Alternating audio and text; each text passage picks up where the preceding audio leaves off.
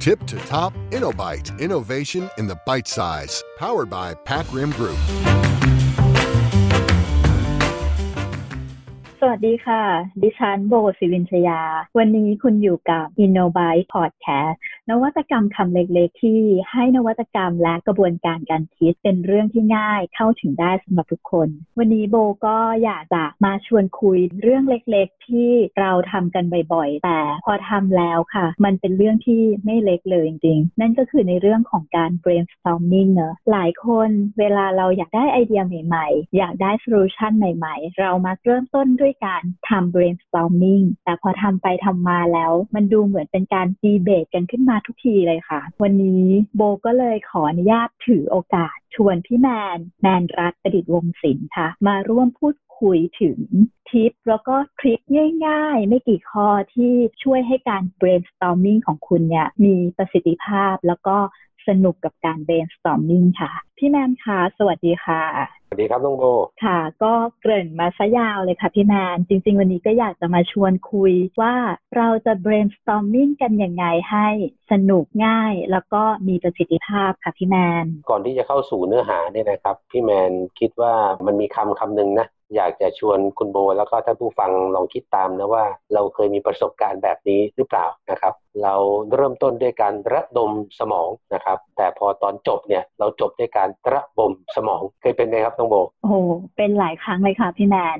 เริ่มต้นเนี่ยก็บรรยากาศก็โอเคค่ะ ระดมสมองกันน่าดู พอจบปุ๊บผ่านไปครึ่งวันอ่อนเปี้ยเพียแรงออกมาจากห้องเลยค่ะพี่แมน ก็เดี๋ยววันนี้อ่อก็น่าจะมาแลกเปลี่ยนประสบการณ์ดีๆ กับท่านผู้ฟังนะครับ ก็เป็นสักข้อดีไหมครับผมว่าข้อแรกเลยนะครับ คุณโบก็คือว่าถ้าเราอยากจะระดมสมองให้มันสวยงามเนี่ยนะฮะเราต้องมีแนวทาง นะครับ มี guideline ไม่มีไม่ได้นะครับ อืม guideline นี่คือเราต้องเตรียมตัวก่อนที่เราจะเริ่มระดมสมอง เรามีแค่หัวข้อเรื่องที่เราอยากระดมสมองพอไหมคะพี่แมนอ๋ออันนี้ต้องบอกว่าไม่พอแน่นอนนะครับ การที่เรามี guideline เนี่ยมันจะช่วยทำให้คนที่อยู่ในที่ประชุมเนี่ยรู้ว่าเราควรปฏิบัติตัวยังไงนะครับ เพราะว่าถ้าเผื่อเราปล่อยให้ระดมสมองแบบสเปะสปะเนี่ยนะครับ ต้องบอกว่ามันจะจบแบบน่ากลัวมากครับ อืมแล้ว guideline ของการระดมสมองนี่มีอะไรบ้างคะพี่แมนก็ข้อแรกเลยก็คือเราจะต้อง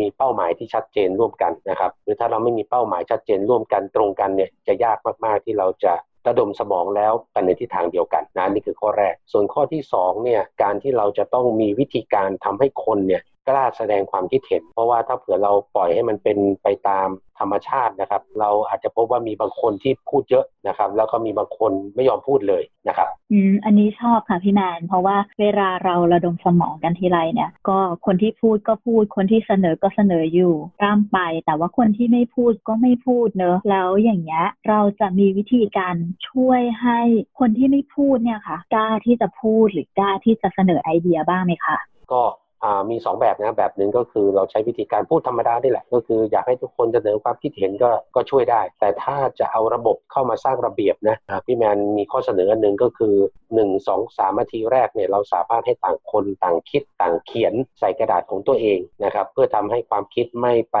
เขาเรียกว่า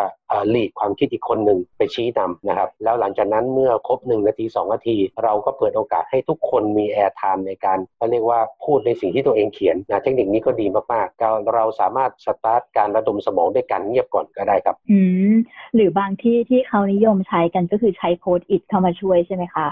ที่เขียนไอเดีย Post-it แล้วก็แปะแปะแปะไว้ก่อนยังไม่ต้องพูดกันเนาะครับอันนี้พี่แมนก็ใช้บ่อยมาก อืมค่ะ ก็ชอบเลยค่ะ แล้วพี่แมนคะ next step เลยค่ะพี่แมนพอเราระดมสมองกันไปสักพักหนึ่งเนาะโบเชื่อว่าใครหลาย ๆ คนน่าจะมาถึงจุดเดียวกับโบนี่แหละ นั่นก็คือคิดไม่ออกแล้วค่ะ มันเกิดทางตันเนอะมันตื้อมันไม่รู้จะพาไปทางไหนดี พูดง่าย ๆ ว่าระดมสมองแล้วไปไม่ถึงดวงดาวค่ะพี่แมนเรามีวิธีช่วยเพิ่มเติมไหมคะก็มีสักสองสามตัวนะครับ ตัวแรกเลยก็คือ ผมว่าใช้ธรรมชาตินี่แหละ เช่น สมมตินั่งอยู่ในห้องประชุมแล้วมันรู้สึกคิดไม่ออกก็พักสักแป๊บหนึ่งนะครับพักสักแป๊บหนึ่งแล้วจากนั้นก็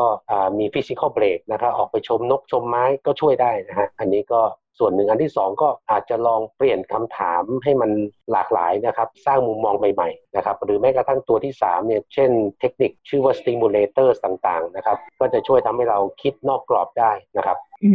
มชอบเลยค่ะ ชอบตรงที่มันมี stimulator มาช่วยเราทำให้เราคิดนอกกรอบได้ค่ะ ก็ stimulator นี่มันมีกี่แบบอะคะพี่แมนโอ้ต้องบอกว่ามันมีเป็นหลายสิบแบบเลยครับหลายสิบแบบเลยเพราะว่าแต่ละสำนักแต่ละเขาเรียกว่าแนวคิดก็มีหลากหลายนะครับเราอาจจะเคยได้ยินคำว่าคำสุ่มนะครับ random words นะครับเคยได้ยินคำว่าเอ่อ reversal นะครับมองย้อนสอนอาจจะเคยได้ยินเทคนิคชื่อว่า witching ที่แปลว่าความฝันนะครับก็มีเยอะมากเลยครับก็แต่ละเทคนิคก็ดีๆครับก็เราต้องลองใช้ครับมันคล้ายๆกับ trial and error เหมือนกันเพราะว่า creativity เนี่ยมันมันคือความเสี่ยงนะเพราะฉะนั้นมันก็รู้ว่าเสี่ยงแต่คงต้องขอลองประมาณนี้ครับค่ะก็นี่ค่ะที่เขาบอกว่าเวลาเราอยาก think out of the box จริงๆแล้วมันก็มีตัวช่วยเราเนอะพาเราออกจากกล่องได้ไม่ยากเย็นเลย สุดท้ายนี้แล้วค่ะพี่แมนพี่แมนมีอะไรอยากจะฝากไว้สำหรับบางคนที่อยากจะเริ่ม brainstorming ให้ให้สนุกแล้วก็มีประสิทธิภาพบ้างไหมคะก็ถ้าอยากให้สนุกนะผมว่าเราต้องเซตโทนเลยนะ ผมว่าจริงๆ แล้วที่น้องโบพูดเนี่ยสำคัญนะ ถ้ามัน brainstorming แล้วมันเครียดเนี่ยแสดงว่ามาผิดทางแล้วแหละเพราะว่า brainstorming ที่ดีมันต้องกล้าทำให้คนหัวเราะนะครับ กล้าทำให้คนกล้าคิดอะไรที่ไม่เหมือนชาวบ้านคิด เพราะว่าไม่งั้นไม่รู้ว่าเราจะระดมสมองไปทำไมครับ โดยเฉพาะอย่างยิ่งถ้าเราเผลอระดมสมองเพียงเพื่อว่าเราอยากให้ทุกคนคิดคล้อยตามเรา อันนี้ผมว่าอันตรายมาก ก็น่าจะทำให้บรรยากาศมัน safety นะ safety ในการพูด ไม่ใช่ว่าคนพูดแล้วโดนโดนหัวเราะเยาะหรือแม้กระทั่งใครพูดคนนั้นทำอันนี้ต้องระวังให้ดีนะครับอืมค่ะ ขอบคุณค่ะพี่แมนก็